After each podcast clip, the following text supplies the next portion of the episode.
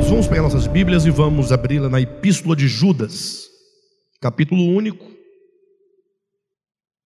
Vamos ler aqui os versículos 3 e 4. Já há algumas semanas, né, estamos aqui apresentando o cerne dos aspectos positivos do livro de Judas, aqui chamamos de fundamentos, porque a partir do versículo 5 em diante, nós vamos entrar numa sequência de outros pontos, outros aspectos tratado, tratados por Judas, serão os aspectos negativos, em que Judas vai apresentar a natureza, o caráter e a obra dos homens maus e homens perversos, né? Que procuram macular o Evangelho de Cristo. Capítulo 1, ou capítulo único, vamos ler. Amados, quando empregava toda a diligência em escrever-vos acerca de nossa comum salvação, foi que me senti obrigado a corresponder-me convosco, exortando-vos a batalhar diligentemente pela fé que de uma vez por todas foi dada aos santos. Pois certos indivíduos se introduziram com dissimulação os quais desde muito foram antecipadamente pronunciados para esta condenação, homens ímpios que transformam em libertinagem a graça de nosso Deus e negam o nosso único soberano e Senhor Jesus Cristo. Vejam, queridos, que Judas, logo no início da sua epístola, ele nos chama a atenção para a necessidade de batalharmos, né? Batalharmos pela fé que de uma vez por todas foi dada aos santos. É importante notar que não se deve entender que se deve lutar pela fé, no sentido que devemos lutar com fé, tendo fé, mas ele fala de uma luta em prol da fé, aquilo que Paulo, lá em Filipenses capítulo 1, versículo 27, chama a fé evangélica, a fé do evangelho, referindo-se às verdades centrais do Evangelho de Jesus Cristo. E, portanto, ele fala de uma luta, de uma batalha, uma vez que, como ele diz no versículo 4, alguns indivíduos, certos indivíduos, haveriam, já se introduziam com dissimulação no seio da igreja, procurando corromper essa fé, procurando semear ah, ideias contrárias ao Evangelho, semeando no sentido de sofismas, enganos, com o fim de distrair a atenção dos santos e de, sobretudo, afastá-los da verdade, para que assim eles tivessem a sua experiência com respeito ao Evangelho prejudicada, né? Então, Judas diz sobre a necessidade de se batalhar em prol da fé. Então, é importante que quando Judas fala acerca da fé, essa fé que foi dada de uma vez por todas aos santos, ele fala acerca da salvação, ele fala acerca da graça de nosso Deus e fala acerca também ah, do senhorio de Jesus Cristo, né? Aquele, quando ele diz que negam o nosso único soberano e Senhor Jesus Cristo, e nós também colocamos aqui a partir do versículo 6, não é? Ou melhor, a partir do versículo 5, colocamos a fé no Evangelho. Quando diz no versículo 5: Quero, pois, lembrar-vos embora já estejais cientes de uma vez por todas, que o Senhor, tendo libertado um povo, tirando-o da terra do Egito, destruiu depois os que não creram. Então nós temos quatro pontos fundamentais. Nós temos a salvação, nós temos a fé para a salvação, nós temos a graça do nosso Senhor Jesus Cristo e temos o senhorio do Senhor Jesus Cristo. São quatro fundamentos já falamos acerca da fé nas primeiras mensagens, falamos também na semana passada acerca da salvação, mostrando como que a salvação, ela, sobretudo, é um processo que acontece dentro do homem. Vamos falar um pouco mais disso uh, a partir de então. Mas segue-se também a questão da graça de Deus e depois o senhorio. Nós temos fé, salvação, graça e o senhorio de Cristo como quatro fundamentos. Quando Judas fala acerca da nossa fé com respeito à salvação em Cristo, é como que ele dissesse: nós temos que ficar atentos a esses quatro pontos. Nós temos que ficar atentos para que esses homens perversos, ao se introduzirem na igreja, não nos confundam com respeito à fé, com respeito à salvação, com respeito à graça de Cristo e com respeito ao senhorio do Senhor Jesus. São quatro pontos fundamentais para que nós tenhamos uma experiência real de salvação, para que possamos de fato sermos livres, né, de toda sorte de engano. E hoje queremos, portanto, falar um pouco aos irmãos acerca da graça do nosso Deus. Quando se fala da graça de Deus, geralmente as pessoas já têm um conceito formado. Quando você pergunta para as pessoas o que você entende por graça de Deus, a maioria das pessoas, e mesmo de teólogos e eruditos, eles vão afirmar que graça é um favor imerecido de Deus. E isso está correto, no sentido de que graça tem, sim, essa nuance, né? A, a graça divina, a, como a Bíblia diz, quando ela fala sobre a graça de Deus, vai trazer esse aspecto de favor imerecido, de algo que Deus dá a alguém que não merece. Entretanto, a graça de Deus ela é mais profunda. Ela é muito mais do que mero favor imerecido. E portanto, essa noite eu quero falar para os irmãos acerca da graça, pontuando alguns aspectos que eu considero e julgo à luz da Escritura seriam importantes com respeito à graça de Deus. Primeiro ponto que eu quero chamar a atenção dos irmãos é que quando nós falamos dos atributos divinos, e graça é um atributo divino, nós não podemos pensar enquanto coisas que Deus possui, como se Deus possuísse justiça, como se Deus possuísse amor, como se Deus possuísse a graça, ou possuísse outras coisas mais. Por que, que nós não podemos pensar nos atributos divinos enquanto coisas que Deus possui, ou que sejam atributos possuídos por Deus?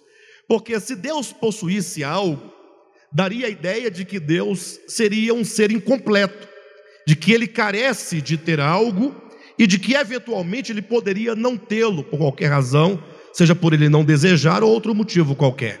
Nós devemos entender os atributos divinos enquanto caracteres do próprio ser de Deus. Ou seja, quando a Bíblia afirma lá em 1 João que Deus é luz, então fala da natureza divina. A natureza divina é luz e, portanto, a luz não é algo que Deus possui, mas a luz é algo que Deus é. Deus é luz. Quando João também na sua primeira epístola, capítulo 4, versículo 8, diz que Deus é amor, ele faz referência ao ser de Deus. Deus, ele é amor. O amor é o próprio Deus. E, portanto, não tem como Deus não ser amor. Sempre que Deus agir, ele vai agir com amor e com luz, porque isso é aquilo que ele é na sua natureza. O mesmo se pode, portanto, falar acerca da graça divina. A graça divina, ela é inerente ao próprio ser de Deus, ao ser gracioso de Deus. Essa graça divina, enquanto o próprio Deus, na sua natureza, ela foi manifestada integralmente, ela foi manifestada intensamente e plenamente na pessoa de Jesus Cristo. É isso que nós vamos encontrar no Evangelho de João, capítulo 1, versículo 17, quando diz que a lei foi dada por intermédio de Moisés. A graça e a verdade, todavia, vieram por intermédio de Jesus Cristo. Então, quando nós olhamos para o Cristo de Deus, que é o Cristo que se fez carne andando entre os homens, nós temos uma noção dessa natureza graciosa de Deus. Você pode ter uma ideia de que de como Deus encarnado, ele agiu, ele viveu entre os homens, manifestando o eterno. Por isso que Paulo vai dizer que o Cristo de Deus encarnado é a expressão exata do Pai. Não se pode, não tem como nós conhecermos a graça de Deus fora da pessoa de Jesus Cristo. É certo que em toda a história humana, desde os primórdios da história, em todos os tempos, mesmo no Antigo Testamento, nós podemos conhecer algo acerca da graça divina. Podemos conhecer algo de Deus quanto à sua natureza graciosa. Mas é na pessoa de Jesus que essa graça se manifesta intensamente, que ela se manifesta plenamente, que ela se manifesta de modo absoluto. Então, quando nós olhamos, por exemplo, Cristo andando entre os homens, como ele era cheio de compaixão, como que ele refletia essa natureza divina, graciosa, diferentemente dos princípios da lei mosaica. Temos o exemplo, em João capítulo 8, é um exemplo bem típico, né? Quando é dito que os líderes religiosos, fariseus e escribas, sempre querendo pegar Jesus numa contradição, em algum ponto, é dito que eles pegaram uma mulher, ou levaram a Cristo uma mulher pega no flagrante ato de adultério. Com isso, diz o evangelista João, eles queriam que Cristo, de alguma maneira, fizesse cumprir a lei de Moisés, afirmando a lei de Moisés e assim negando, então, a sua obra de salvação, que ele veio para trazer vida ao homem. Eles disseram a Cristo, né, lançaram a mulher aos seus pés e disseram: Olha, na lei Moisés ordena que a pessoa pega no flagrante de adultério seja apedrejada. E tu o que dizes? Os irmãos conhecem bem a história. Naquele momento nós vimos uma, uma manifestação muito grande da graça de Deus, da generosidade de Deus, da bondade de Deus, da graciosidade de Deus, quando Jesus então simplesmente responde dizendo: Quem dentre vós não tem pecado, que atire a primeira pedra. Com essas palavras, Cristo ilumina a consciência daqueles homens e ao iluminar a consciência daqueles homens, eles perceberam que todos eles, se olhando para si próprio a partir de si mesmo, eles eram culpados. Ou seja, todos pecaram e carecem da graça e da glória de Deus. Porque todos os homens são pecadores, em maior ou menor grau, no sentido das obras praticadas, ocorre que não há nenhum homem de si mesmo que possa se dizer e se declarar justo diante de Deus.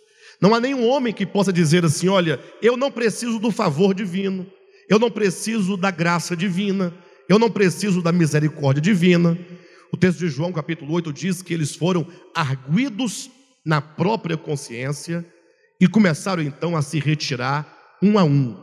Se retiraram envergonhados de si mesmos, envergonhados porque eles não tinham nenhuma justiça em si mesmos para que pudesse acusar aquela mulher ou atirar a primeira pedra contra aquela mulher, de modo então que saindo eles ficaram somente Cristo e a mulher, somente os dois.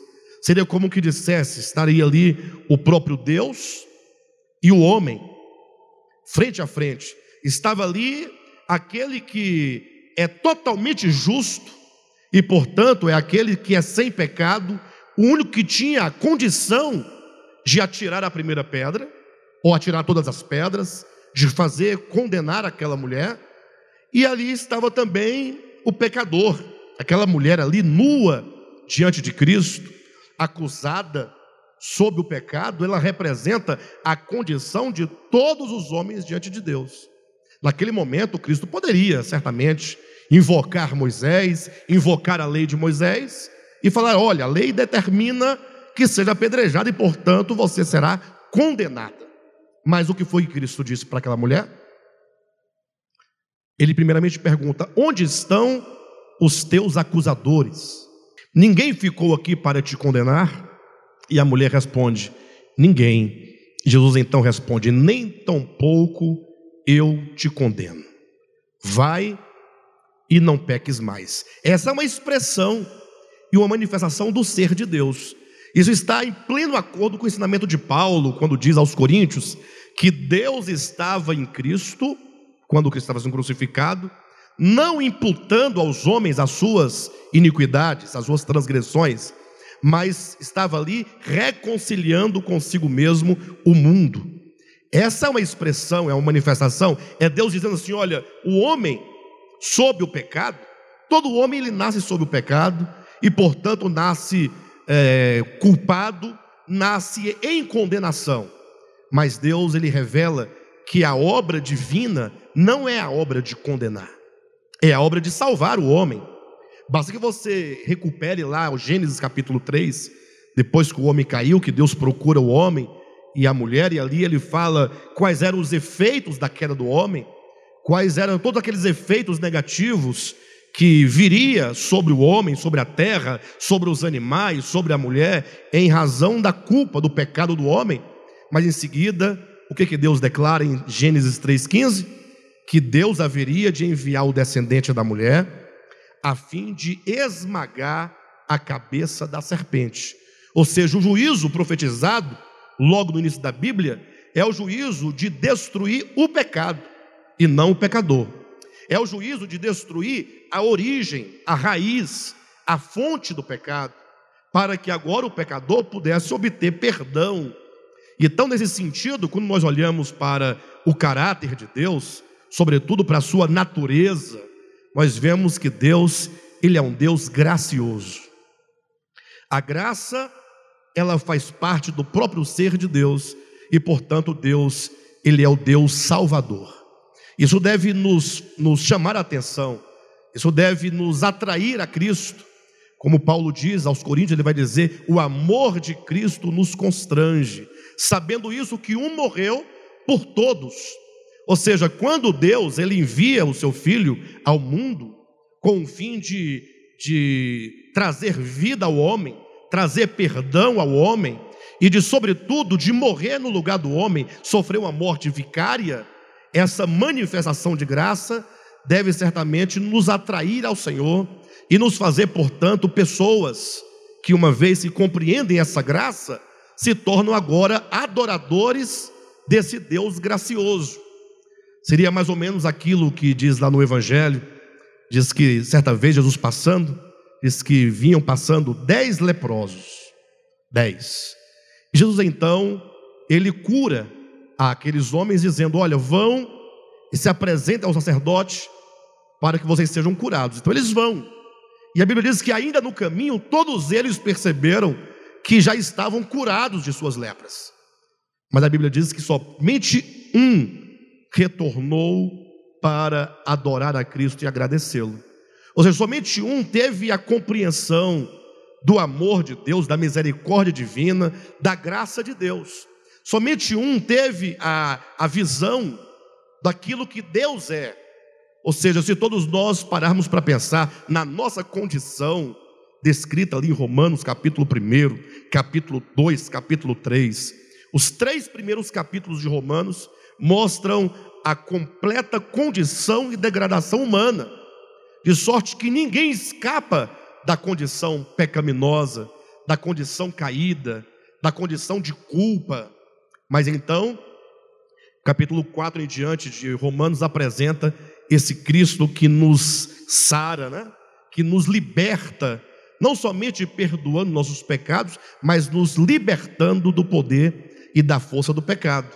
De modo então que quando se compreende isso, e eu acredito que isso é um fator que nos falta, falta muito no nosso coração, essa percepção da graça de Deus. Infelizmente, em razão de uma leitura equivocada da Bíblia, sobretudo uma visão equivocada do Antigo Testamento, a maioria dos cristãos, na sua leitura, acabam concebendo um Deus que não é tão gracioso assim. Um Deus que, embora seja bom, ele tem uma graça limitada, uma graça que tem um prazo de validade. Né? Até aqui Deus é bom, daqui para frente ele não é tão bom assim. E com isso, eles começam, eles projetam um Deus, de certo modo, mal, cuja graça e misericórdia não duram para sempre, e isso leva, acaba gerando no coração das pessoas que têm tal visão um certo senso de justiça própria. Né?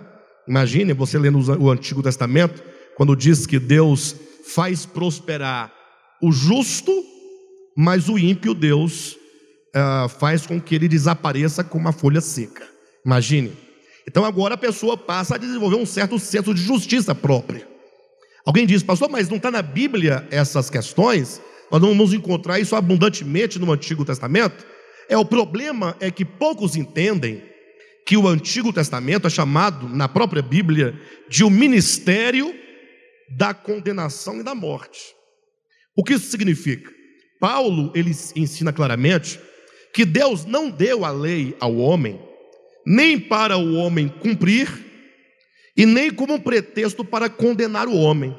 A lei foi dada com o objetivo de mostrar ao homem a sua condição. Ou seja, Deus deu a lei para avultar a ofensa E uma vez que a lei avulta o pecado, o homem então, ele começa a se perceber como alguém que carece da graça divina. Basta que vocês leiam Romanos capítulo 7. Ali Paulo consegue colocar em apenas um capítulo que o homem, ele quando é colocado frente à lei de Deus, embora ele até conceba que a lei é boa, que a lei é justa, que a lei seja santa, e que o homem tenha até um certo desejo de cumprir a lei de Deus, ele não consegue de si mesmo. O homem não tem força necessária e suficiente para agradar a Deus com respeito à vontade de Deus.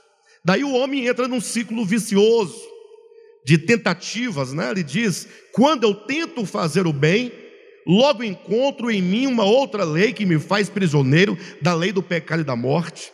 E aí ele fica nessa tentativa, nessa vã tentativa, buscando, tentando, até que um dia ele é convencido de que ele não pode, de que ele não consegue, e então ele exclama: Miserável homem que sou, quem me livrará do corpo dessa morte?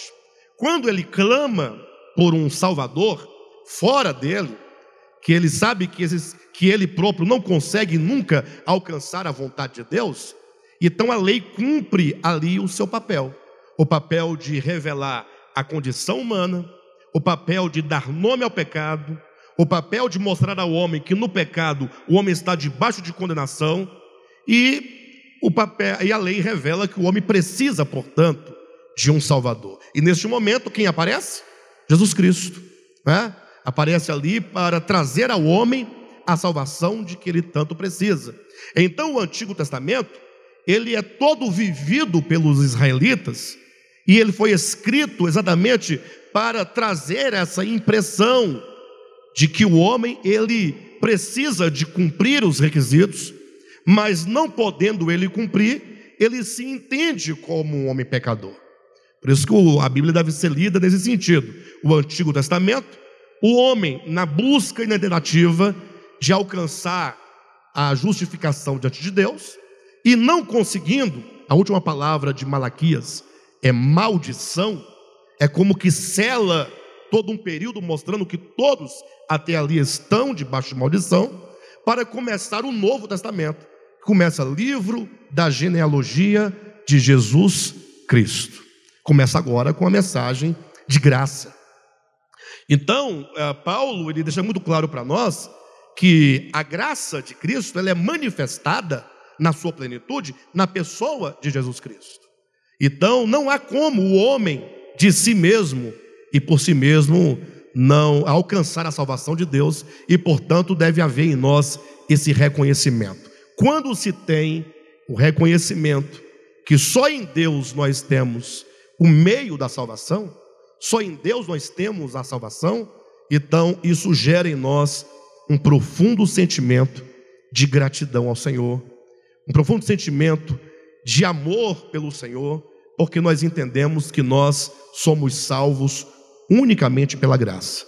Por isso que não somente a graça é o próprio Deus, mas podemos colocar uh, como um desenvolvimento dessa ideia de que a graça é, portanto, a fonte da nossa salvação.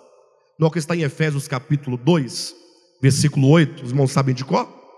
Efésios capítulo 2, versículo 8, o que diz? Hum?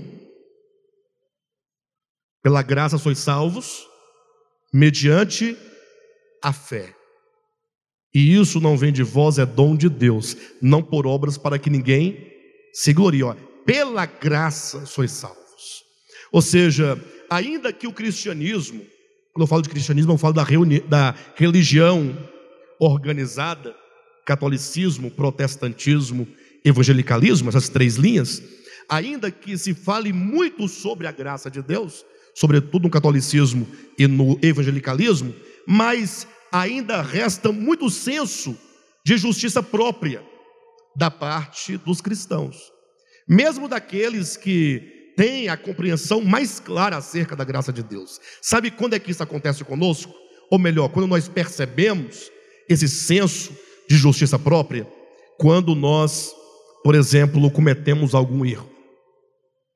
Quando o crente comete algum erro, algum pecado mais grave, como que às vezes, e não raras vezes, ele é tomado de um profundo sentimento de acusação na sua consciência.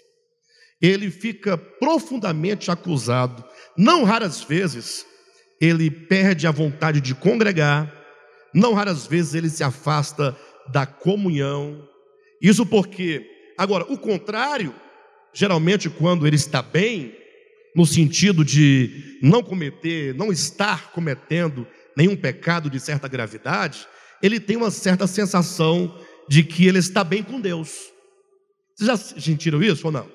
A sensação de estar bem. Não, estou bem com Deus. Não, não estou bem, não estou bem. Ora, mas quer dizer que você agora vai aferir como você está com Deus a partir de você próprio?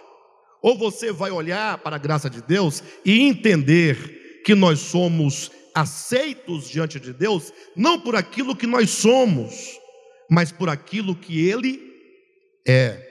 Nós temos que ter essa compreensão que toda a nossa salvação, do começo ao fim, nós falamos na semana passada, salvação tem um começo, tem um desenvolvimento e tem um fim. E mesmo quando o homem participa dentro desse processo, toda a salvação na sua plenitude, ela é unicamente pela graça divina. Ou seja, é sempre Deus operando para salvar o homem. Primeiro é Deus enviando o seu filho para ser o nosso substituto. Ele paga os nossos pecados. Ele sofre a condenação pelos nossos pecados. Porque se o salário do pecado é a morte, eu pergunto, por que Cristo morreu? Se ele não tem pecado, se ele não tem dolo, nem culpa, se ele viveu sobre a terra sem cometer pecado algum, sem conhecer o pecado.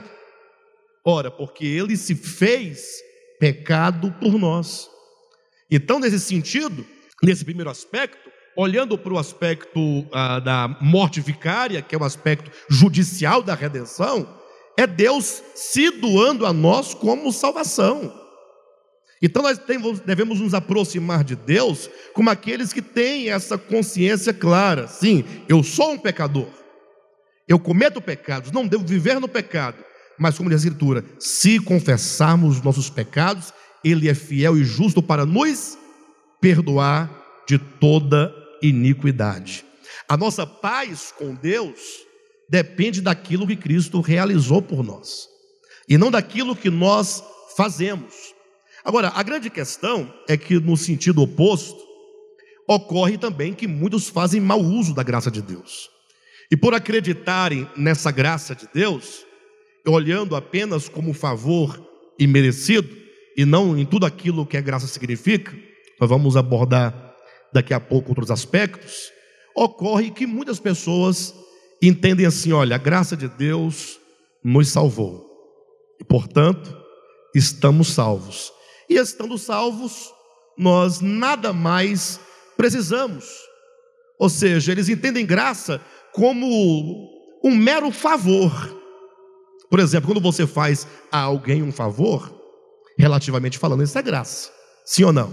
Sobretudo quando a pessoa para quem você presta o favor não merece aquele auxílio seu. Porém, a graça de Deus, ela é muito mais que bondade. A graça de Deus, ela é muito mais que benevolência. A graça de Deus é muito mais que favor. A graça de Deus, sendo ela o próprio Deus, o próprio ser de Deus, ela opera em nós como um poder o poder de Deus como graça operando dentro de nós. Por que eu estou abordando todos esses aspectos? Porque Judas, ao escrever a sua epístola, ele está preocupado que certos homens haveriam de transformar a graça de Deus em libertinagem. Ou seja, eles iriam dizer assim: olha, Deus é bom, Deus é gracioso, essa graça nos salva, todavia, no viver diário e no viver cotidiano, eles haveriam de negar essa graça enquanto um poder transformador. Ou seja, eles viveriam no pecado, praticando o pecado e afirmando ao mesmo tempo a graça de Deus. Ou seja, transformando a graça de Deus como um como não pressuposto, mas como um, dá minha palavra, não, como um, puxa vida, tem uma palavra-chave aqui, não é como pressuposto, como é, é, quase desculpa, mas é a outra palavra mas pode ser desculpa, como pretexto para uma vida pecaminosa. É uma palavra tão simples, né? Pretexto, né? Mas às vezes nos foge a memória a palavra. Então esses homens haveriam de usar a graça de Deus como pretexto para não estarem eles submissos ao senhorio de Cristo. Olha o versículo 4 de Judas, é, capítulo 1, para vamos verem. Pois certos indivíduos se introduziram com dissimulação, os quais desde muito foram antecipadamente pronunciados para esta condenação, homens ímpios, que transformam em libertinagem a graça de nosso Deus e negam o nosso único soberano e Senhor, Jesus Cristo. Ou seja, quando diz que eles entram com dissimulação, e a palavra aqui é muito clara, significa que eles vão entrar dizendo assim, pessoal, olha, nós somos ímpios, somos perversos, estamos aqui para dizer que nós não somos salvos pela graça e tampouco Jesus é o nosso Senhor. Se eles estão com dissimulação, eles vêm com fingimento, e portanto eles virão se passando por crentes, por homens de Deus, para influenciar a igreja com um discurso sofismático, com sofismas, dizendo: não, a graça de Deus, Jesus é o nosso Senhor, tudo isso é verdadeiro. Entretanto, fariam disso um pretexto para negarem essa graça de Deus enquanto um poder operante dentro do homem. E é esse aspecto que eu quero evidenciar e mostrar aos irmãos a partir de Tito, capítulo 2. Depois vamos para Romanos. Abra sua Bíblia. Epístola de Paulo a Tito, capítulo 2 de Tito, versículo 11. Porquanto a graça de Deus se manifestou salvadora a todos os homens. Essa é uma expressão de Paulo, né? não é Paulo? Sim ou não? Expressão de Paulo. Então, portanto, Paulo está falando da graça de Deus, como ele sempre falou lá em Romanos, né? Todo livro de Romanos ele fala sobre a graça de Deus. E aqui ele retoma: a graça de Deus se manifestou salvadora a todos os homens. Se eu perguntasse para vocês assim, vejam, ah, vocês creem na graça de Deus? Todos responderão que sim. Se eu perguntar, nós somos salvos pela graça de Deus? Todos dirão que sim. Até porque a graça de Deus se manifestou salvadora. Essa graça é uma graça que nos salva. Mas veja que dentro dessa epístola de Tito, ou de Paulo a Tito, essa graça, ela não se apresenta como um mero favor que se faz objetivamente a alguém, mas será apresentada como um poder que opera dentro do homem para salvar a sua alma da condição de pecado em que ela se encontra. Para demonstrar isso, nós temos que pegar o versículo 11 e compará-lo ao que vem antes dele e comparar também com o que vem depois. Até porque o versículo 11 começa com por quanto. Então, por quanto? Esse por quanto ele é conclusivo. Então veja qual o sentido que esse por quanto vai dar a graça de Deus. Veja aí no capítulo 2, né? De, de Tito. Eu vou ler rapidamente, os irmãos vão acompanhando. Tu, porém, fala o que convém à sã doutrina. Versículo 12 ele diz: Quanto aos homens idosos que sejam temperantes, respeitáveis, sensatos, sadios na fé, no amor, na, na constância. Ele fala de características positivas que devem estar presentes na alma dos crentes. No caso aqui, ele vai falando de uma maneira peculiar aos idosos. Veja, não que essas características positivas não devam também se encontrar nos jovens. É porque ele parte do pressuposto de que os, os idosos, né, os homens idosos, eles já têm uma idade suficiente para terem desenvolvido e trabalhado essas características positivas da vida de Deus neles. Versículo 3 fala: quanto às mulheres idosas, semelhantemente, sejam sérias em seu proceder, não caluniadoras, não escravizadas a muito vinho, mas sejam mestras do bem, para instruir as jovens recém-casadas amarem seus, seu, seu marido e a seus filhos. Então veja que vai falando também dos caracteres da alma de mulheres idosas que foram trabalhadas pelo Evangelho. O versículo 5 fala sobre a sensatez, a honestidade, né? sobre a bondade. Fala sobre, uh, versículo 6 fala sobre os moços, e aí exorta-os a que eles sejam criteriosos, que ele tenha, eles tenham um padrão das boas obras, que eles tenham integridade no ensino, reverência, linguagem sadia, irrepreensibilidade. Versículo 9, ele fala sobre os servos que sejam em tudo obedientes, não dando, é, dando motivo ao seu Senhor de satisfação, que não sejam respondões, que não furtem, mas que deem prova de fidelidade. Ou seja, ele vai citando um tanto de características, de coisas positivas que o Evangelho deve gerar em nossas almas. É importante notar que todas essas características aqui presentes, e outras que estão também em outras partes do Novo Testamento, elas em nada se assemelham ao que se costuma geralmente ensinar como sendo a prática cristã. Ou seja, pouco se ensina sobre não sermos caluniadores, pouco se ensina a não sermos respondões, a não furtar, né, a sermos obedientes. Muito se ensina geralmente usos e costumes, coisas de homens.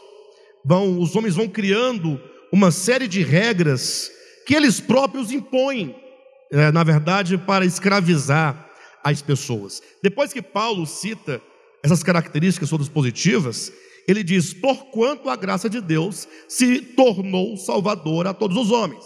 É como que ele dissesse: Ora, uma vez que nós somos alvos da graça de Deus, essa graça, ela salva o homem, ela salva a alma de quem creu de todas essas coisas de que nós devemos nos livrar. Ou seja, quando você ouve o Evangelho, é importante que cada um de nós faça esse exercício, que você reflita sobre a sua alma. Mas não é sobre a sua alma no sentido de introspecção, né, das suas dores, mas sobretudo de como que nós pensamos acerca dos outros. Com quanta facilidade, muitas vezes até em nome de Deus, nós falamos mal das pessoas. Será que quando alguém fala mal de alguém, ainda que com uma certa razão, no sentido de que quando a pessoa fala do outro, às vezes fala um fato, às vezes fala de uma condição real, concreta da vida do outro. Mas será que quando alguém fala, um crente fala mal do seu irmão, ele está agindo de acordo com o espírito do Evangelho? Essa é uma pergunta que nós devemos fazer. Será que quando nós agimos com vingança, estamos agindo de acordo com o espírito do Evangelho? Veja que Paulo está dizendo: porquanto a graça de Deus se manifestou salvadora. Essa graça nos salva de todas essas coisas perversas do pecado. A graça de Deus não é somente um favor, não é somente aquilo que Cristo realizou objetivamente na cruz. Olha o versículo 12: educando-nos. Ou seja, a graça de Deus, ela se manifesta salvadora, e o modo de ela salvar é nos educando. Interessante que a palavra educar se você pegar no grego, ou se pegar no latim, ou no português, ou em qualquer outra língua que você quiser, vamos pegar no latim, né? O, o verbo educar, o substantivo educare, é, ou melhor, o verbo educare significa conduzir para fora. A ideia de educar, essa palavra, no grego, é a ideia de tomar a mão de uma criança e como um pedagogo no caminho, ensinando todas as coisas como deve ser. E essa criança então vai ali naquela pedagogia, aprendendo a convivência, aprendendo os bons costumes, aprendendo no sentido de é, gerar dentro de si um caráter que esteja de acordo com um padrão, né, um padrão divino. Lógico, se você tomar a ideia ah, ah, de educação do ponto de vista dos gregos, e eu gosto de fazer essa relação porque os gregos desenvolveram uma, uma ideia chamada de paideia. Não sei quantos já ouviram essa expressão. Paideia significa a educação do homem para a formação do homem ideal. Os gregos eles pensaram da seguinte maneira: olha, o homem ele precisa de uma educação integral. Ele tem que ter uma educação quanto ao corpo, quanto à alma e quanto ao espírito. O homem precisa de desenvolver virtudes interiores. Ou seja, os gregos foram os primeiros a pensar na construção de um homem ideal. Né? Eles tinham essa projeção, essa ideia de um homem que, que tivesse uh, trabalhado em todas as áreas da sua existência, tanto física, quanto emocional, quanto espiritual. Eles criaram então a ideia de paideia, né? a paideia grega, que no, no, nos termos do apóstolo Paulo, é o que Paulo fala sobre a edificação de um novo homem. Lógico que os gregos, eles tinham um ideal, esse ideal é um ideal divino, não podemos ignorar isso. Talvez o que eles não tivessem eram os recursos para se alcançar esse ideal divino. Mas quando Deus criou o homem, ora, Deus o criou para que esse homem fosse a sua imagem, conforme a sua semelhança. Deus não criou o homem para ser menor do que Deus, no sentido das suas virtudes. Né? Deus criou o homem para que o homem expressasse toda a natureza divina, os ricos atributos divinos, da bondade, da misericórdia, do amor, do perdão, da fidelidade. Entretanto, os gregos tiveram essa, essa ideia, né? Só que talvez não tivessem os meios para cumprir, para alcançar, porque isso só é possível mediante a obra de Cristo a favor do homem. Isso que Paulo vai colocar, educando-nos. Grife essa palavra. Coloque essa palavra no seu coração.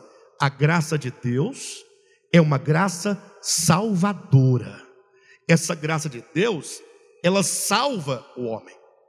Mas não somente salva da condenação eterna, no sentido do lago de fogo, também, obviamente, mas, sobretudo, ela nos educa, ela produz uma mudança interior.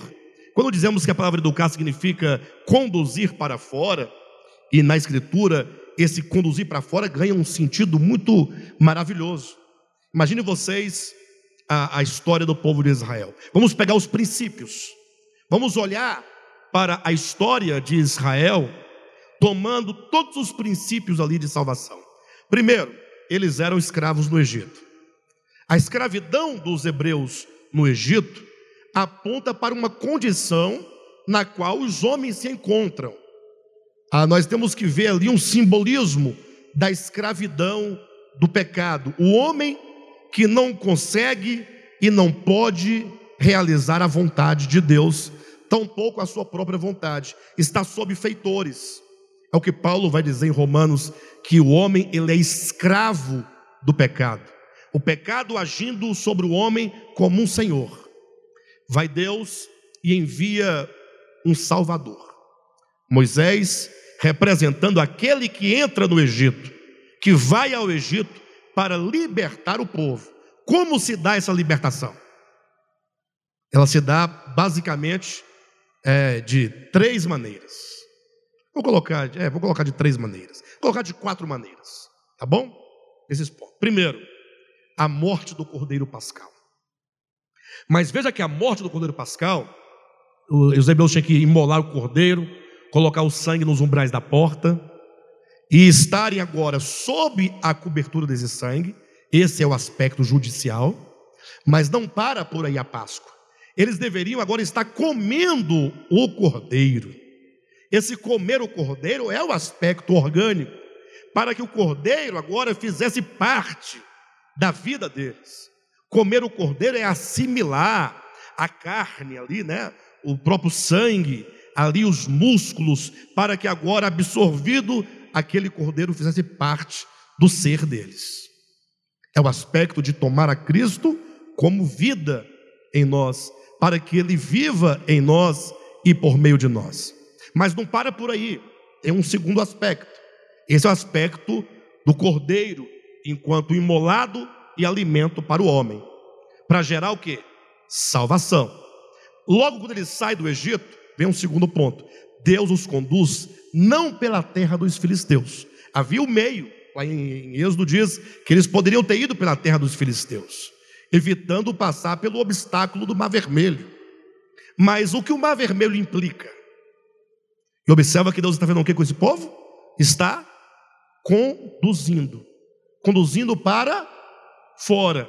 Se você entende o Egito como um lugar de cativeiro, de pecado, de inimizade contra Deus, quando Deus então começa ali com o cordeiro pascal sendo imolado, eles comendo desse cordeiro, e o Senhor então os tira para fora, começa ali um processo em que essa graça divina representada pelo cordeiro será trabalhada dentro deles.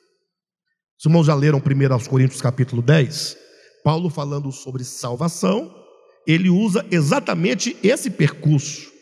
Ele, ele pega os hebreus, por exemplo, e vai mostrando como que eles foram sendo conduzidos para fora. Essa trajetória é uma trajetória de salvação.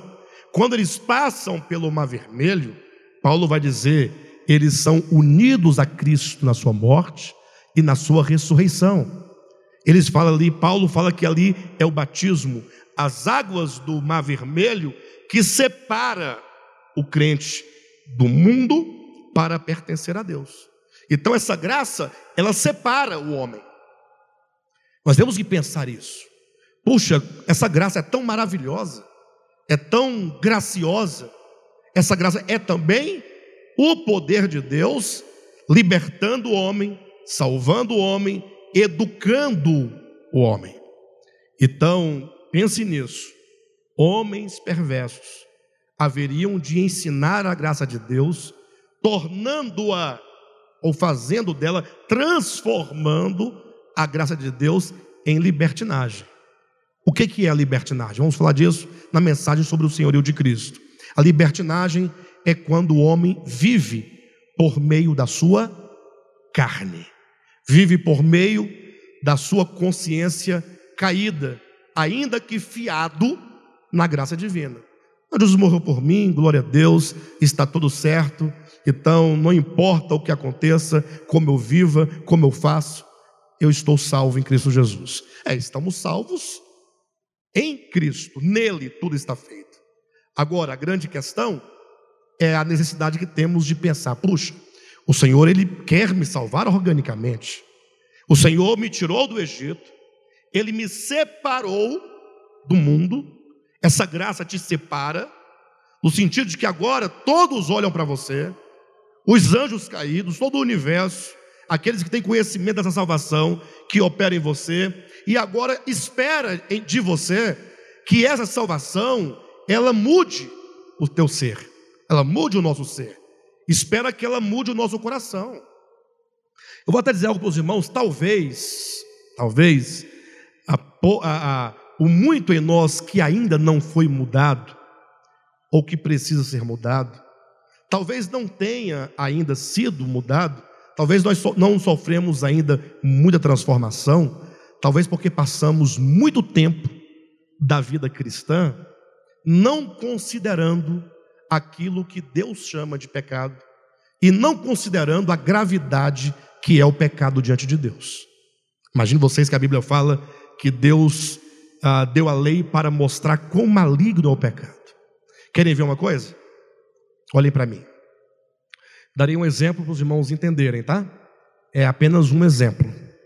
Ah, digamos que vocês vejam o irmão Eunildo, perfeito? Entrando numa casa de prostituição. Isso é apenas um exemplo, tá? Hipotético, tomei o Enildo porque eu sei que ele não vai levar para outros lugares essa, esse, essa minha é, hipótese, né? Remota, inclusive. Como é que os irmãos viria isso? Honestamente falando, não está certo. Vocês viriam ele pecaminoso ou puro? Pecaminoso. Isso geraria o que na igreja? Se a igreja soubesse?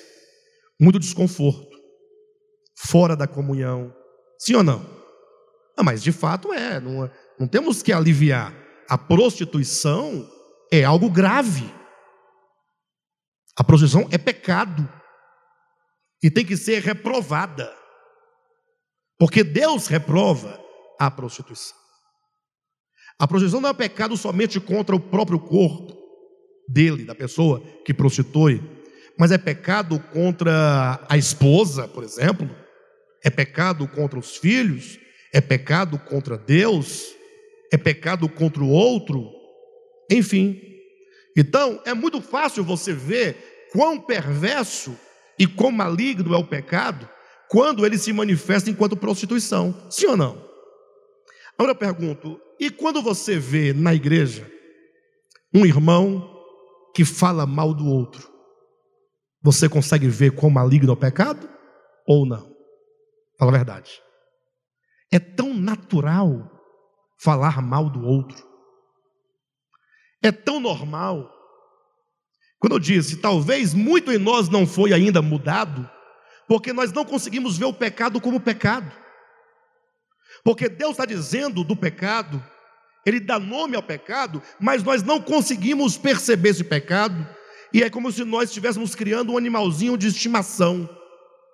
Né? É um pecado doméstico. Nós domesticamos alguns pecados. Por exemplo, é, teoricamente falando, ninguém criaria dentro de sua casa um, um urso. Tem gente que faz isso, né? Um leopardo. Porque, não, esse animal vai me devorar. Você tem medo. Mas e criar um, um cachorrinho, um poodle? Você criaria? Certamente. Mas ambos não são animais. Sim ou não? Então talvez você fale, não, o pecado da prostituição, do adultério, isso não. Isso aí está muito evidente. Seria os pecados selvagens. Mas e quantos pecados domésticos nós não temos? Querem ver uma coisa? A Bíblia fala que avareza é pecado. Sim ou não? Todos concordam que a avareza é pecado? Agora os irmãos concordam que nós lidamos diariamente com a avareza numa naturalidade, sem sentir e sem chamá-la de pecado? Sim ou não, pessoal? Vocês não sabem o que é avareza? Quem sabe o que é avareza? Murrinhagem. Alguém pode falar uma coisa, né? É quando você tem algo e você tendo, você não é capaz de abrir mão para ajudar alguém. Você não é capaz de abrir mão de algo que você possui para o bom andamento da causa de Deus. Você até que às vezes quer aliviar a consciência, você dá lá 10 reais de oferta, dá 50 centavos para o pobre, né? mas sempre aquilo que não te serve, que não te faz falta. É diferente dos daquela viúva, né? Jesus falando uma vez da, das ofertas, ele sentou de frente ao gasofilácio no templo, e é dito que escribas e fariseus lançavam grandes somas de dinheiro no gasofilácio mas é dito, eles davam do que sobravam. Quando se dá do que você não precisa, você não sente. Agora veio uma mulher e ofertou todo o seu dinheiro. Ofertou, digamos, fosse hoje, seria talvez uns cinco reais. Estou sendo bastante generoso. Era tudo que ela tinha. Talvez era o dinheiro da refeição do dia dela. Mas ela foi generosa. Então não se pode falar que quem dava muita grande soma de dinheiro eram generosos. Não, eles eram avarentos. Jesus fala sobre a avareza dos fariseus, salvo engano, em Lucas, capítulo 16. O quanto que eles eram avarentos. Porque eles, quando davam e pareciam ser generosos, davam do que não precisavam, davam do que sobrava.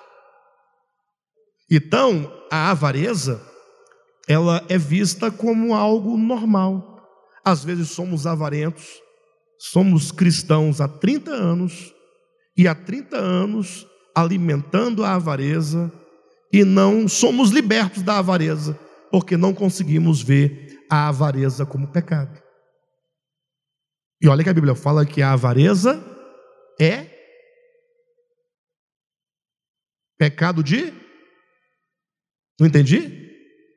Feitiçaria e idolatria. Vocês me colocaram na dúvida se é idolatria ou feitiçaria. Mas eu acho que é idolatria. Né? Acho que é idolatria.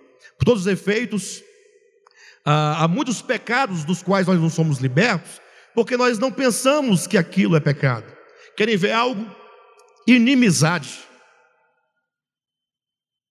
Inimizade.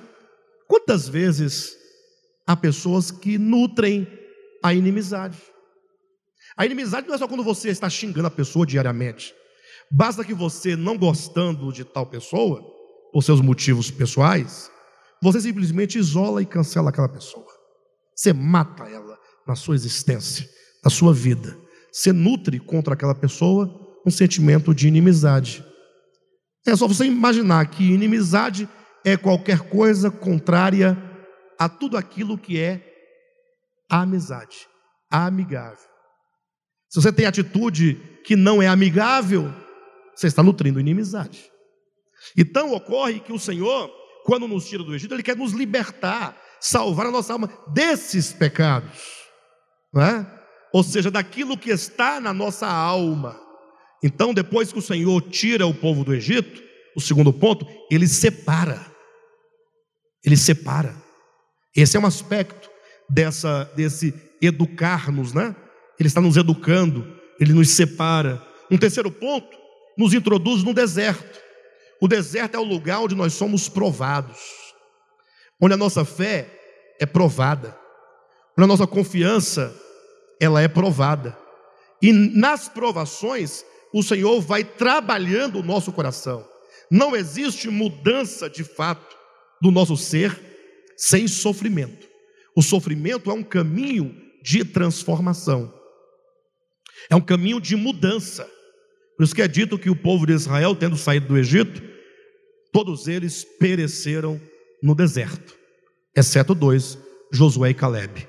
Ou seja, eles começaram a salvação, mas no seu desenvolvimento eles pararam. Eles não deram seguimento. O quarto ponto seria serem eles introduzidos na boa terra, para ali eles se alimentarem a terra é uma terra boa, que mana leite, que mana mel, não é?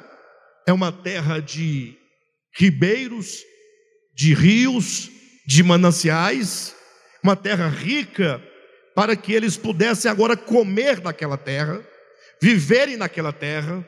Não é questão de, como até hoje muitos pensam, é, Deus quer nos dar terra, propriedade, né, riqueza material.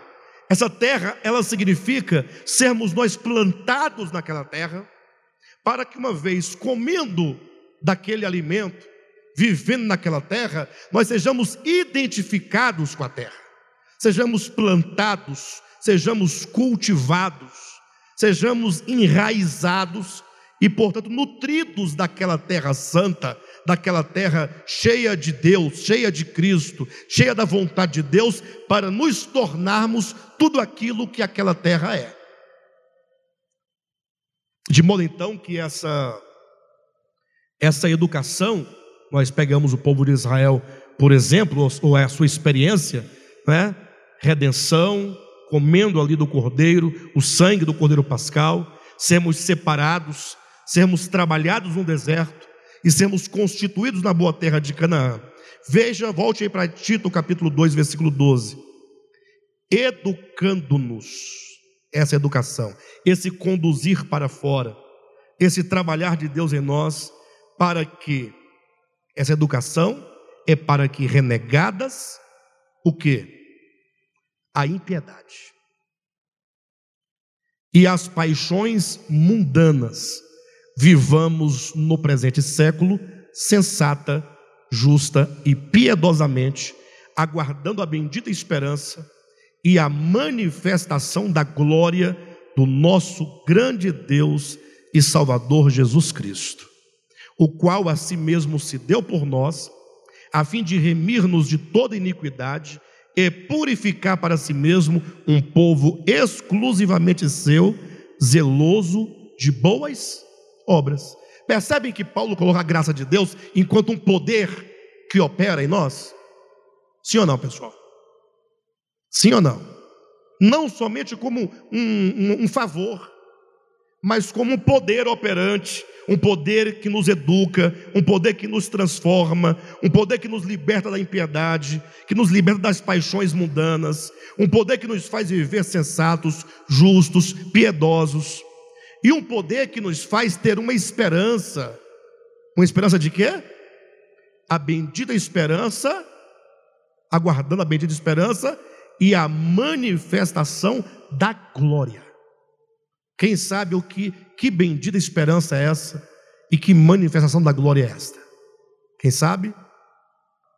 Geralmente se interpreta como sendo a segunda vinda de Cristo, o que de certo modo está correto, não, é, não está errado. A questão é como Paulo coloca esse acontecimento da segunda vinda. Ele coloca primeiro como, como diz, aguardando a bendita esperança e a manifestação da glória. Manifestação e glória. Mas como é geralmente que se espera essa manifestação e glória? Meramente no âmbito objetivo espacial. Esperam ver o Cristo aparecer nas nuvens, cheio de luz. Aí pronto, é a manifestação e a glória. Só que a palavra manifestação implica necessariamente o que? Presença só pode se manifestar quem está presente. Inclusive a palavra glória na Escritura, os crentes falam tanto glória, glória, né? Mas poucos sabem que glória significa revelação, mostrar. A palavra glória significa isso. Lembram de João 17, quando Cristo fala: Pai, glorifica o teu filho, para que o filho te glorifique a ti? Bem, daí eu sei que Jesus precisa de glorificação. E o Pai também precisa de glorificação. Agora, qual é o crente que vai dizer que o Pai precisa de glorificação, de ser glorificado? Em que sentido ele precisa ser glorificado? O capítulo 17 de João, ele traz essa revelação no sentido de que, Pai, olha, eu estive contigo antes que houvesse mundo. Só o Senhor me conhecia, só o Pai sabe quem eu sou. Ah, tem até em outro lugar, Mateus 11, né? Jesus fala: Ninguém sabe quem é o filho, ninguém conhece o filho senão o Pai, ninguém conhece o Pai senão o filho. Então, Pai, o Senhor sabe quem eu sou, porque eu estive contigo antes que houvesse mundo. Só que eu entrei na história, no anonimato da história, me fiz um anônimo, me fiz um nazareno, me fiz um homem, e todos me veem como um nazareno, como o Jesus de Nazaré. Agora chegou o momento que eu te peço, ó Pai, que o Senhor me glorifique, ou seja, revele ao mundo quem eu sou. Porque quando o mundo me vir glorificado, tu estarás sendo mostrado porque o filho é quem revela o pai. Então o pai é glorificado na glorificação do filho. Quando o filho é mostrado como tal, o pai é revelado ao mundo. O mundo contempla o pai revelado no filho. Essa é a glorificação do pai. E como é que o filho é glorificado? Aí Jesus vai continuar em João 17 dizendo que nós os seus discípulos, precisamos ser também glorificados. Nós somos glorificados quando essa glória, que é o Cristo, em nós se manifesta. Então, quando nós mostramos e revelamos este Cristo em nós, Cristo é glorificado. Por isso Paulo vai dizer, aguardando a bendita esperança e a manifestação desse Cristo que em nós habita ao mundo. Por isso diz no versículo seguinte: é um povo zeloso de boas obras. É quando esse Cristo se mostra, quando esse Cristo se revela. Os irmãos percebem que essa salvação, de que dizemos na semana passada, ela é operada em nós por meio da graça divina? Vocês conseguem perceber a graça enquanto um poder que trabalha em nós, mudando o nosso ser, a nossa consciência, o nosso coração, no, os nossos pensamentos, as nossas vontades, os nossos sentimentos, trabalhando Cristo em nós para que esse Cristo, por fim, se revele. É assim que Paulo coloca em Tito capítulo 2, versículo 11. Essa graça salvadora que nos educa, que nos liberta da impiedade, das paixões mundanas, até o ponto dessa manifestação. Então, tudo o que nós precisamos é de compreender essa verdade compreender a graça desse ponto de vista. Quando você compreende, aí você pode falar se crer ou não. Se você crer nesta verdade, e já falamos sobre a fé, é como que você diga assim: olha, esta é a vontade de Deus. E esta vontade é o que eu agora desejo para mim. É desejar ardentemente essa experiência. É tomar para si essa vontade de Deus que vai sendo trabalhada paulatinamente em nossas vidas. Querem ver algo? Abra sua Bíblia em Romanos capítulo 3. Rapidamente, o tempo não espera. Capítulo 3, versículo 24. Diz assim o texto, ó: Sendo justificados gratuitamente por sua graça, mediante a redenção que há em Cristo Jesus. Quantas vezes nós lemos a Escritura e lemos como se o texto fosse uma imagem em 2D, superficialmente. Tem que adentrarmos, precisamos adentrar o significado profundo de cada uma das expressões para você chegar no 3D, olhar na, pela, nas três dimensões que o texto nos traz. 24 diz assim: sendo justificados gratuitamente. Então, gratuitamente quer dizer, o Senhor é quem realiza. O Senhor nada nos cobra por isso. Ou seja, é Ele quem tem a iniciativa de salvar, é Ele quem opera judicialmente a obra, sofrendo a morte vicária, e é Ele agora o poder que vai trabalhar dentro de nós essa salvação. Quando diz justificados gratuitamente por sua graça, está dizendo que a, salva, a justificação ela ocorre pela graça divina. Agora, entenda a justificação não como o mero ato de declarar justo o injusto. É verdade que justificar tem essa conotação? Tem. Em que sentido Deus declara justo o injusto. Imagine você que eh, nós cometemos toda sorte de pecados. Se o Senhor nos olhar pelos nossos pecados e a partir dos nossos pecados, o que que nos resta? Ou qual é o que nós receberemos? Então, o Senhor, como está em Colossenses capítulo 2, ele perdoa todos os nossos pecados. Ora, e se ele perdoa todos os nossos pecados, então agora você não tem mais culpa. Esse é o aspecto que Paulo trata, chamando de justificação judicial. Mas nós devemos entender que a justificação não para nesse conceito, não se esgota. Pastor, quem te falou que não se esgota nesse conceito? A Bíblia. Onde ela diz isso? Em Tiago capítulo 2.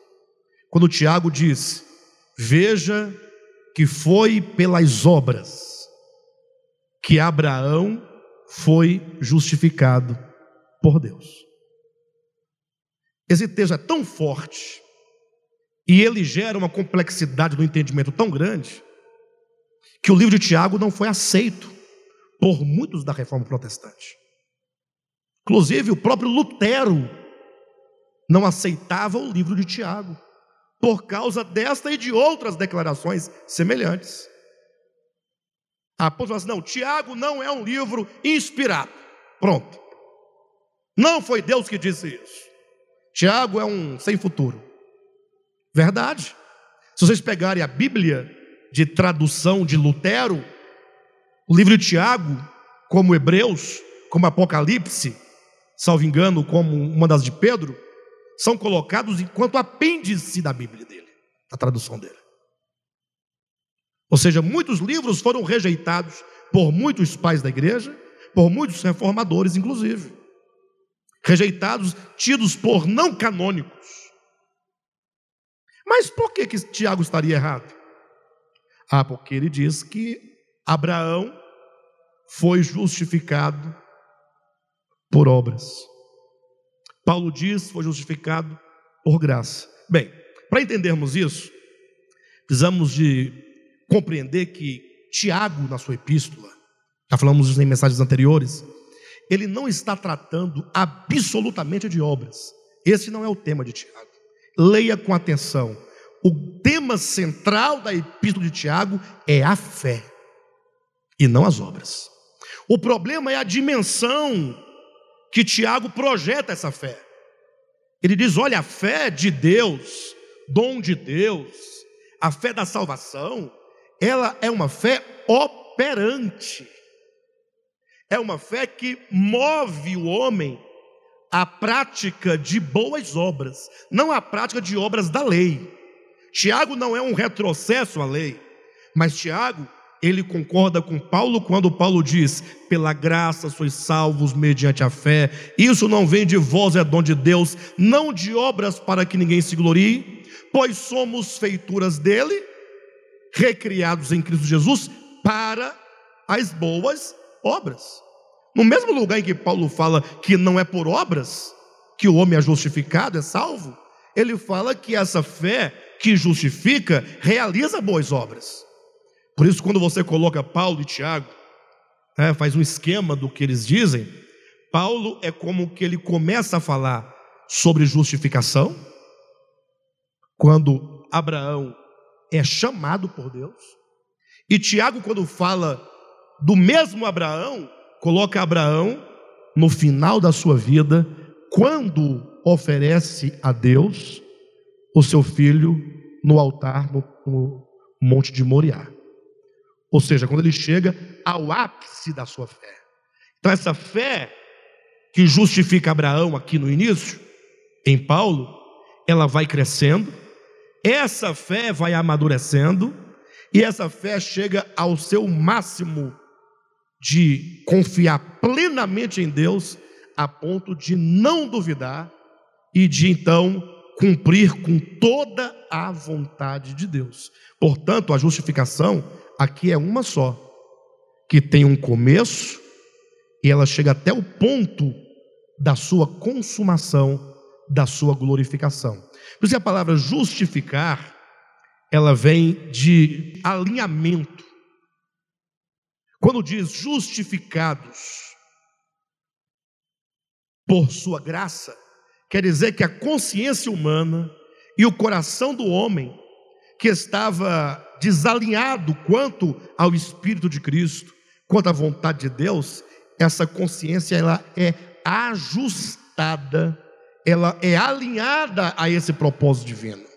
Ou seja, o quanto do meu coração, das minhas vontades, dos meus desejos, dos meus sentimentos estão desajustados. Eu pergunto para vocês.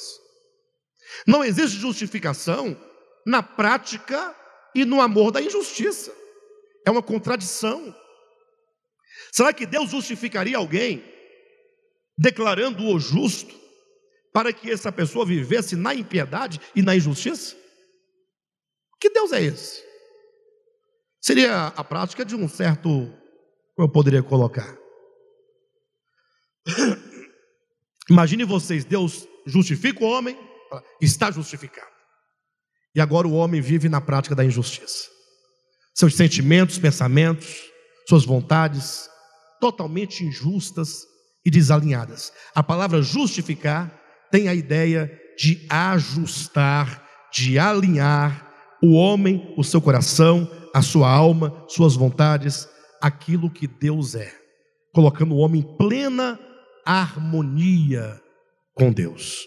Então, quando diz justificados gratuitamente por sua graça, quer dizer que ele nos justifica, nesse sentido, primeiro, de nos declarar justo, porque todos os pecados foram perdoados, e no sentido de alinhar o nosso ser com aquilo que Deus é, isso ele o faz pela sua graça, é o poder operando em nós que nos ajusta, que nos alinha, que nos coloca em conformidade com a vontade dele. E se é ele quem faz por vontade própria, porque ele é gracioso, porque ele é bondoso e ele não cobra nada por isso, faz pelo seu poder, então é justificação gratuita, mas é mediante a graça. É essa graça que opera esse alinhamento. É essa graça enquanto poder. Só mais um texto, antes de nós concluirmos. Capítulo 5 de Romanos, versículo 20 e 21. Veja como é claro esse conceito paulino. Sobreveio a lei para que avultasse a ofensa, mas onde abundou o pecado, superabundou a graça a fim de que, como o pecado reinou pela morte, assim também reinasse a graça pela justiça para a vida eterna, mediante Jesus Cristo, nosso Senhor. Irmãos, vamos colocar uma lupa nesse texto aqui. Sabendo que a lei, sobreveio a lei para que avultasse a ofensa. Deus deu a lei, veja bem o que ele está dizendo. A lei foi dada não enquanto um poder que te transforma em outras palavras, a lei foi dada ao homem para mostrar, evidenciar o pecado. Ela só pode evidenciar, ela não pode operar em você nenhuma mudança. O texto está dizendo: sobreveio a lei para avultar a ofensa.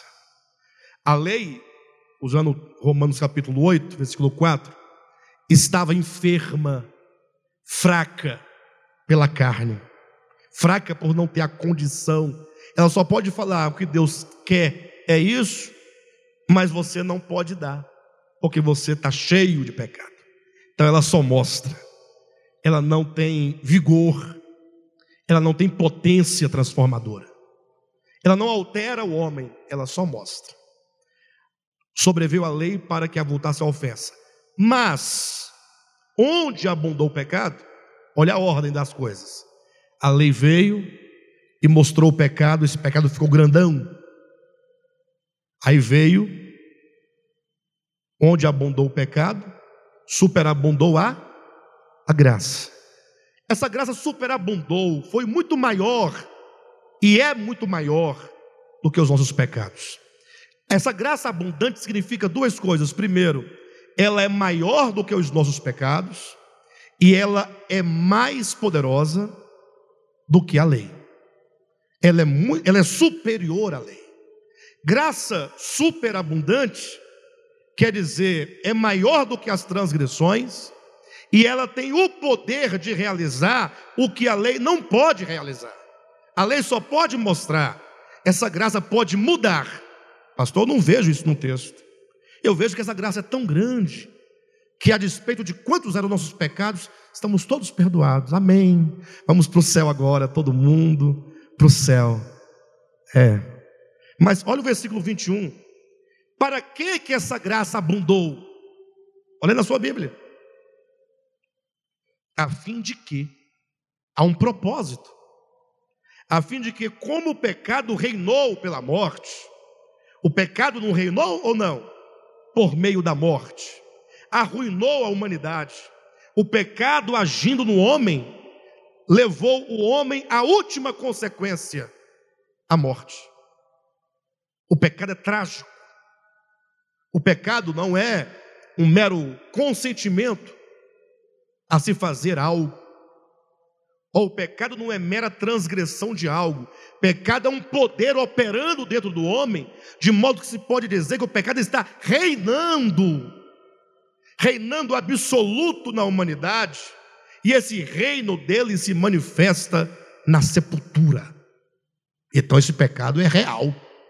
real enquanto esse poder agindo no homem, destruindo o homem.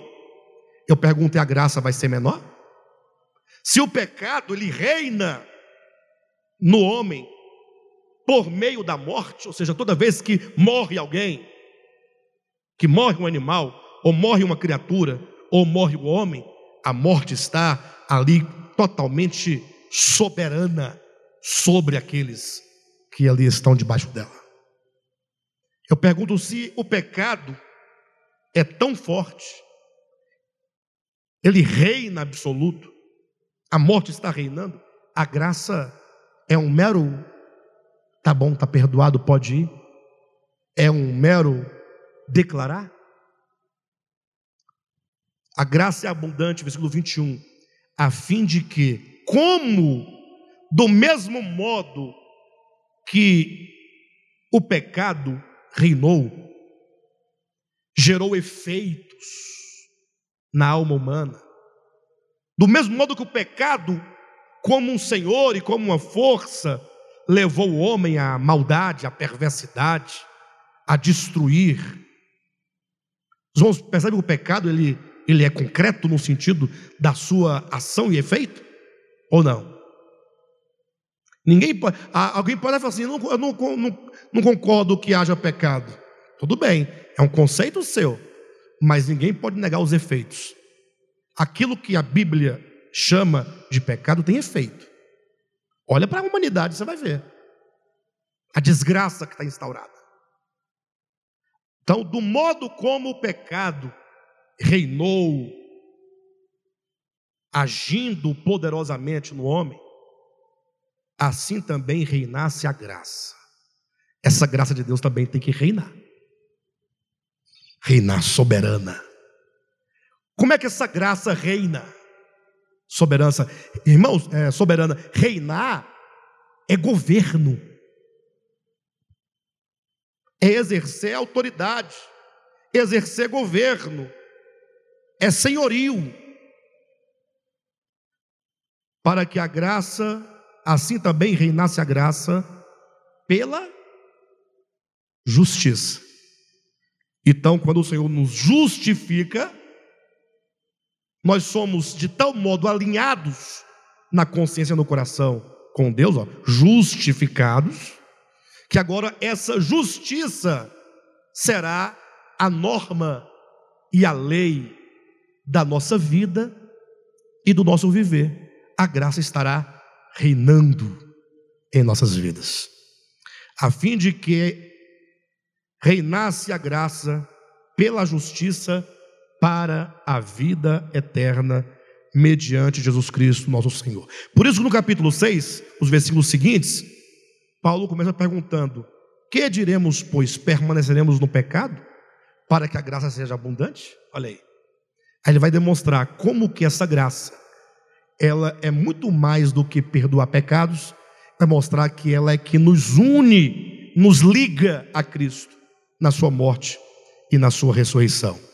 Então nós chegamos ao ponto final dessa mensagem demonstrando como que essa graça que é a natureza graciosa de Deus, essa natureza, esse ser divino revelado na pessoa de Cristo, enquanto a exata expressão do Pai, como que ele não somente revelou esses atributos no seu viver humano, como realizou a morte vicária na cruz, nos perdoando todos os pecados, mas também agora essa graça enquanto poder, nos educando, nos transformando, nos libertando das impiedades, nos tornando um povo zeloso de boas obras, essa graça que nos justifica não somente judicialmente, mas nos justifica organicamente, justificando o nosso ser em relação a Deus, à vontade de Deus, ao Espírito de Deus, para que a graça de Deus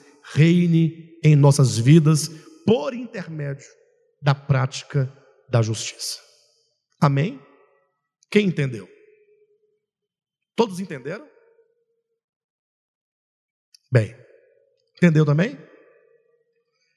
Ah, às vezes nós não entendemos, ah, porque talvez o discurso seja muito longo, tenha muita informação, E às vezes, para entender, nós precisamos de um certo requisito, conhecimento prévio de algumas coisas. Outras vezes nós não entendemos, uh, não porque não entendemos, mas porque talvez já tenhamos conceitos formados, e esses conceitos já formados criam uma barreira e impede que o entendimento seja assimilado no nosso coração. Mas vamos orar para Deus dar a cada um de nós a revelação de toda a sua vontade. Tá bom?